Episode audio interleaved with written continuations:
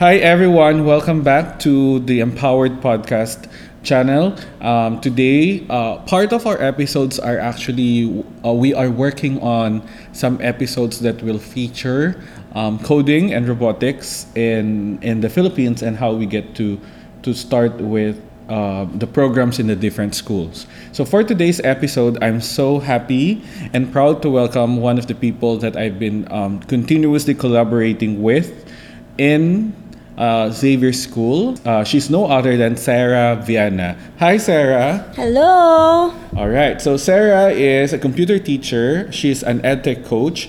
She's been one of the forerunners actually for the past few years in Xavier School, in the grade school. Uh, and she's been helping me on, you know, training teachers on on the different uses of um, apps, particularly iPad apps in, in the classroom. She's one of our edtech coaches. Uh, she's uh, a computer teacher. She teaches also robotics and and coding. She's uh, a programmer actually. She's very good in, in building a website from scratch. Um, if you guys know Frontiers and Innovations in Teaching conference, she's actually one of the she actually leads the team behind behind our website. Uh, but enough of that. I want to hear more. Uh, let's. Uh, we want to hear more about uh, from Sarah. Okay, Sarah, can you please introduce yourself? Hi, I'm Sarah. I am a grade school computer teacher in Xavier School, and I also handle the robotics club there. All right. So, uh, how long have you been teaching, Sarah? For Xavier School, it's five years, but from the other, in total, it's like eight years. Eight years. All right. So Sarah is has a lot of experience actually in in teaching computer education. So let's start with a usual the usual storytelling. How does a computer class? Maybe let's focus on, for example, if you have a robotics or coding um, unit for your class. How does it look like? Okay, so probably I'll give you a tour of uh, how the Mac Lab or the, the robotics lab look like. It's like it's like a big room that has the robots there and some units. But of course, we allow students to play. So it's wide. The playing there are two playing fields wherein the student can just run the program that they built and so. So what are the um, the usual robots or robotics kits that we that you use in your class? Well, for grade four we have Sphero. For grade 6, we have Vex robots. The usual kit, we had a regular kit which can build the Clawbot. The, cl- the Clawbot. Oh, the Clawbot. Okay. Um, can you tell us uh, what's the experience? If, if for example, um, a grade 4 at the beginning of the school year and they get to see the Sphero for the first time in your class, what's the usual reaction of the students? Yay! Of course, they will go crazy about the Sphero, and and with the fact that it looks like the BB-8 in Star Wars, the boys Oh. will just go crazy about it. But things get a bit. Uh, they will stop a bit because we ask them to do flowchart first. flow charts. So it's they don't dive. So the excitement is really there when they look at the Sphero, um, but then it's not like play with it immediately. It's it's learning more about flowcharts uh, and those kinds of things. Um, why is that important? Like why teach flowcharts, for example, and then before letting them really play with. I mean, they get to play, but I think it's a serious play right after the flow charts so why why do we teach students flow charts Okay, so we have to go first on the basics of education, the basic core of education, which is or which are cognitive, affective, and psychomotor aspects. Now, for us to go deeper on the cognitive, we want the students to establish logic first on how they're going to program the robot or the or the Sphero. That's why we come up with flowchart. We even asked people from the industry if they also or still use uh, flowcharts in their field of work. They said yes. So I feel that having flowchart first before letting the students do the program will definitely make them come up with a good one.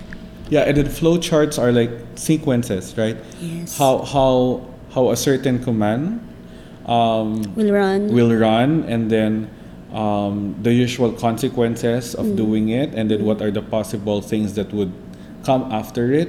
So, what I really appreciate about flowcharts personally is, like, I did not have computer coding when I was in grade mm. school. I was only introduced around college, mm. and what I love about it is, you know, there's a lot of computational thinking, logical thinking Yes. behind it. Exactly. It's how we decompose the idea and come up with a good one, a blueprint. That's the flowchart is for And I think basically a lot of programming starts with the flowchart. with, with the flowcharts. Yes, a plan. And then that's how we come up with uh, a flowchart. And then how do we go with affective or application first? We ask, we go through real life situations. For example, if you are going to have the Sphero or the Vex serve as a machine for a certain vehicle that will save people who have been devastated by storm, by, by different um, climate change effects or so, then we come up with the sustainability plan or the what do you call that the SDG. The SDGs. Then we come up with that and then we attach it to the pro- project and then we ask them, oh, try to create a program that will run the robot on this cert- to solve this certain problem. That's very interesting. Like, um, what I've noticed is that a lot, a lot of, not a lot, maybe a few, because I have only seen a few, um, computer teachers teach robotics. I mean, like the examples that they show is they can move this mm. Sphero from one point to another, mm. or maybe uh, work with Vex robotics and then try to lift some things. What is very interesting with what you've mentioned is that you know I feel like personally robotics makes sense if students use what they've learned in something concrete. Yes. Right? And it's it's it's it's assuring that as early as grade four, five, six, mm. They already have that opportunity. Like to really uh, bring what they've learned, the skills that they've learned in real life learning, right? Yes. Yeah.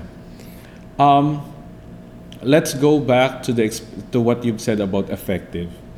Um, how does coding and robotics? How do coding uh, coding and robotics lessons, you know, uh, develop soft skills like in the area of social emotional learning? Well, of, uh, at first it's not quite evident because we have to, of course, go deeper into the tech, into the technicalities of The coding and logical, yeah, robotics. Yes, yeah. but then when we try to integrate real life situations, there's where we come up with the affective part of uh, programming, wherein they have to build something to save lives.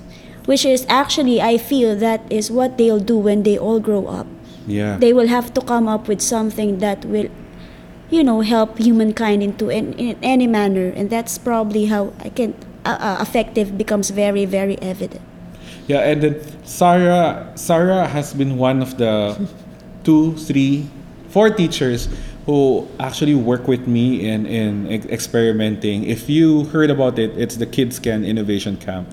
KidsCan Innovation Camp it was a personal passion project that I designed, and then I needed teachers who would really work with me. And Sarah brought in her robotics cl- uh, club. It was an after-school club, and what I saw like two years ago, this was when we started. This year, for next year, we're actually planning something again.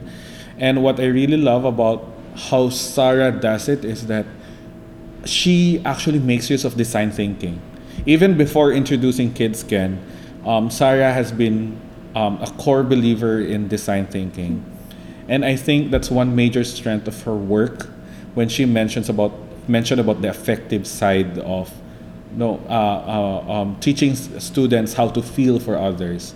Um, just a note also, we have a mini documentary of KidsCan Innovation Camp please visit it's it's in the hun- hundred YouTube channel, and you would see an interview of Sarah and and me, yeah, where she Oh. talked about how her students, when we did the KidsCan Innovation Camp, really developed the idea of of feeling for others, empathy yes um, empathy-driven um, innovations, and that's what we have been seeing in in in the class in the robotics club and class of of Sarah.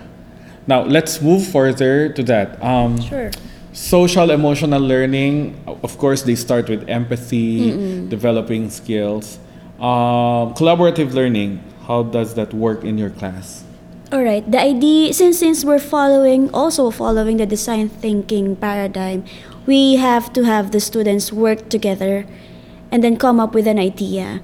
The nice thing about the design thinking part is that they can create a prototype and then they can test.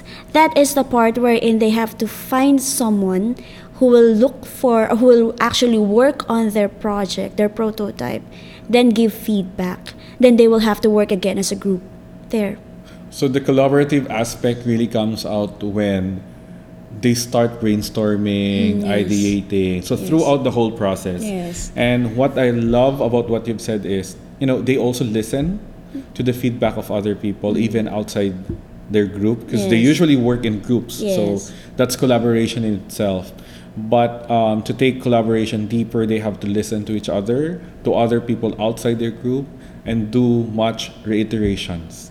And the, thing is, they don't feel bad when someone gives feedback about their Mm-hmm. work. I think that's also one part, uh, one value that they have learned during the process, besides empathy. Yeah, yeah.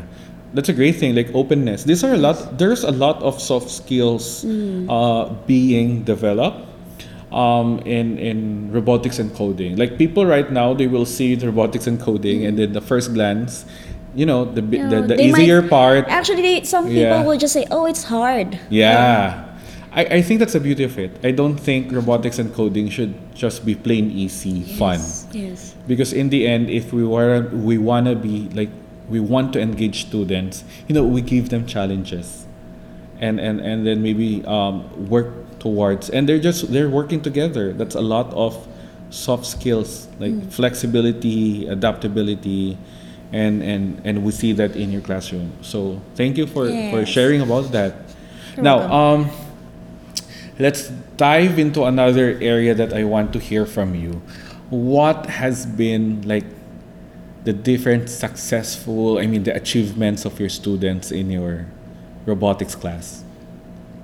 I would like to come up with the idea that they get to explore and learn from the basic and then become uh, masters of their own and then come up with a good one a project that will help other people i feel that it's the, it's already a sign of success because in class i just teach them the basics and then they get to explore other aspects on their own and then come up with a good one, which myself cannot think of. Uh, yeah, and, and, and, and I think the beauty of it is, you know, I, this is a personal note.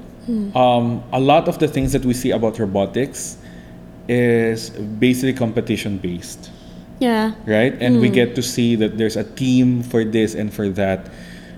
But for me, if we want to really focus on preparing students, um, I believe in a robotics that is accessible, robotics program that is accessible to all. I mean, it will challenge the way we fund our, the- exactly. our programs. um, what else? To look for, you know, to, to invest on on gadgets or devices. Uh, But some of the schools that I've seen is that they have after after school club robotics, Yes, elite yes. competition teams. But I really appreciate like what you have been doing, what Xavier School has been doing is that, you know, we join competitions, but we also ensure that, you know, all students get to undergo coding, coding and robotics program Yes. as early as grade 3 with a few three. kinder With a few kinder, you kinder know. grade 1 grade 2 they, opportunities they tried and Yeah. they had fun. so just to introduce and i love about that's what i love about robotics i think like Mm. what you've mentioned they get to explore they get to work on their own without the pressure really of competing with other people just plainly being successful Mm. Yes. right um challenges Well, it's always a challenge for me actually when you try to give them how are you going to plan out your program? This is the scenario, this is the problem, how are we going to resolve that? I would like to dive into the idea that probably you can make your own resolution for a problem using these tools these apps, these uh, machines. But uh, it's always hard when you try to give them the freedom to think. Because sometimes, for example, just giving them the instruction on how to let the robot turn on a 90 degree is kind of hard for them. They will just say, why not make it drift? Yeah. or so. But you know, you have to make a plan first, and that's where flowchart comes in. And having an activity that is a, a pen and paper based, it's really not fun when it's really computer class. Oh, you still let them like write in a paper and Write pen. your you know the plan. ideas, write the plan. That's very interesting. Like people will always think like a computer class does not use paper and pen. I, I even got a note from one parent asking why do I why is it that my son has to bring pencil during computer class? um, here and yeah, it's because You know, we not need to- everything. yes. Yeah, yeah. I do understand that, but it's very interesting. Um, challenges, I think, are very, very natural. I think they should be the core in ro- Mm. robotics and coding um, subjects. And it's, it's very interesting. Sarah teaches in primary primary school, yeah. right? Um, she handles grade Four, well, grade Four, four and grade six, but grade I used to handle grade three. and and and to introduce coding like um, robotics as in in the primary is something that I really uh, look forward to that would happen in the whole Philippine education system like um, right now in the Philippines for example the computer class is under it's a strand under TLE technology and livelihood Education. education or something like that. Yes. Yeah. Um, and it's not a separate subject on its own. While in other education system, we have computer under computer science program and all of that.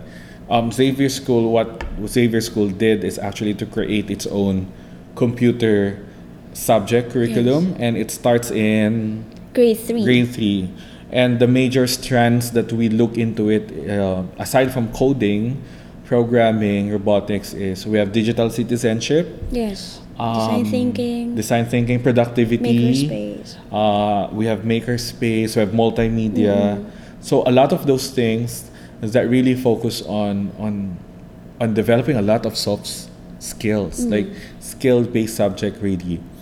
Um, a personal note that I have, which I want you to comment on and maybe talk uh, talk about is, I really believe that robotics should be like there are a lot of challenges uh, that could make use of robotics as an output or skill that could be that that that are integrated with other subjects Yes. like uh, we hear STEM, STEAM, and I feel like we can only make sense of the importance of robotics, of coding, of programming, if students really see it valuable in their daily life.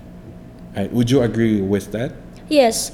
Um, when the students start reaching out their work environment, I mean, when they graduate from college or so, they will come up. If they're trying to pursue this this endeavor, they will come up or try to see people coming from different areas, who will soon come up with a and with a with an output that will of course help people.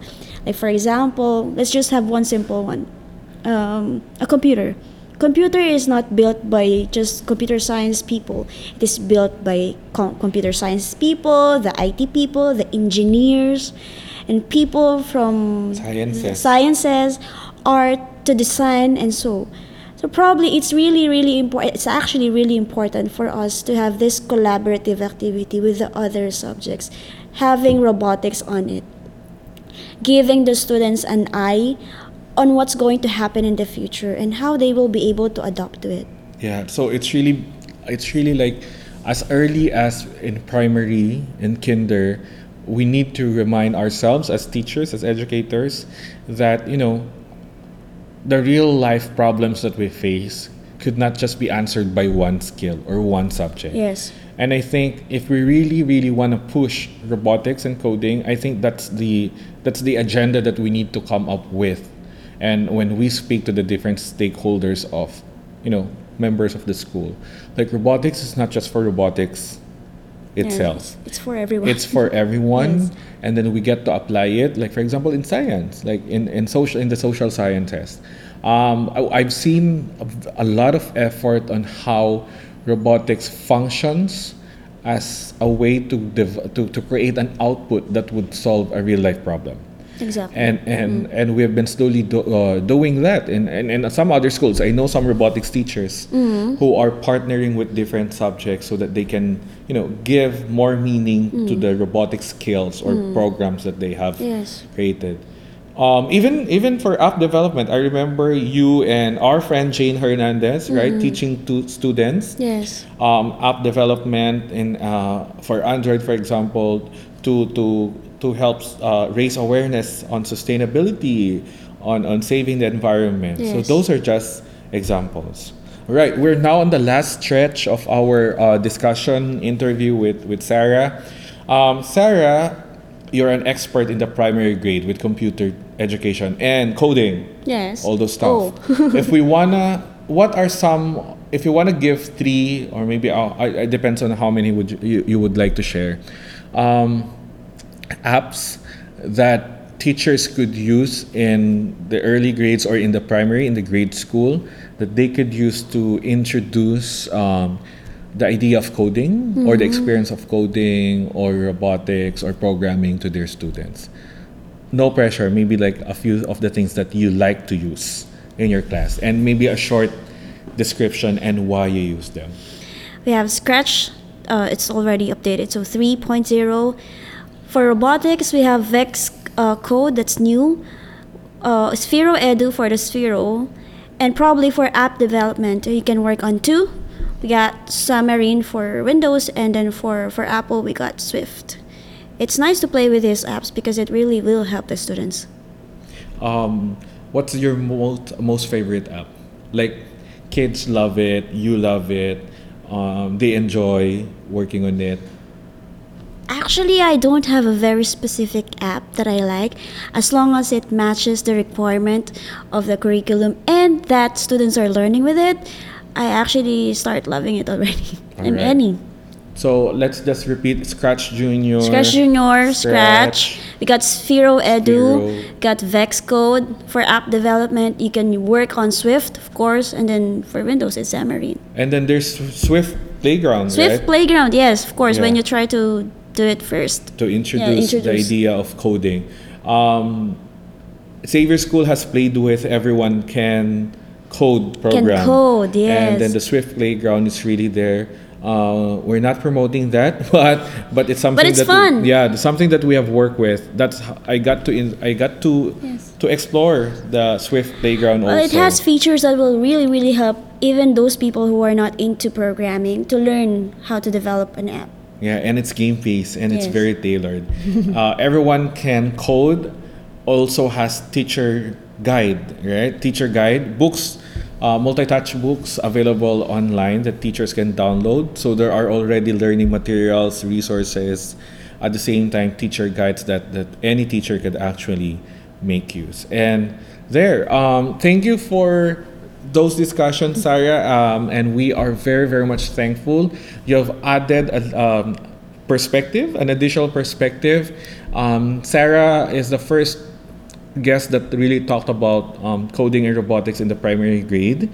Um, we have another episode. We have um, Paul Roland Marquez talking about robotics in a bigger, um, a grander scheme of things for school. Um, need Diola mentioned, Winona Diola mentioned about how she does it in, in her science class. Um, Dominic uh, Sales talk about uh, robotics competition and how we can also give that opportunity to our students. And, and Sarah, of course, talked about introducing robotics and coding in the primary grades in the grade school. So we have already uh, that kind of playlist. We still have a few guests who will be talking about coding and robotics uh, program in their school, and I hope you you listen to it. So Sarah, are there any ways for them to to contact or reach you? Oh. Are you in social media on Twitter yeah, maybe? I'm on social media. I got this Facebook account, uh, Andrea Viana. And probably that's it. Uh, uh, Andrea Viana in, in in Facebook. on on Facebook. Yeah. So you can reach her, uh, and maybe if you have questions, you can also message message her. Yes. So again, thank you so much for being with us with this um, another episode. Um, thank you for continuing to listen, and and we hope that you share about this with your uh, education circles also. So see you next episode, everyone. Thank you and Bye. goodbye. Thank you. Bye.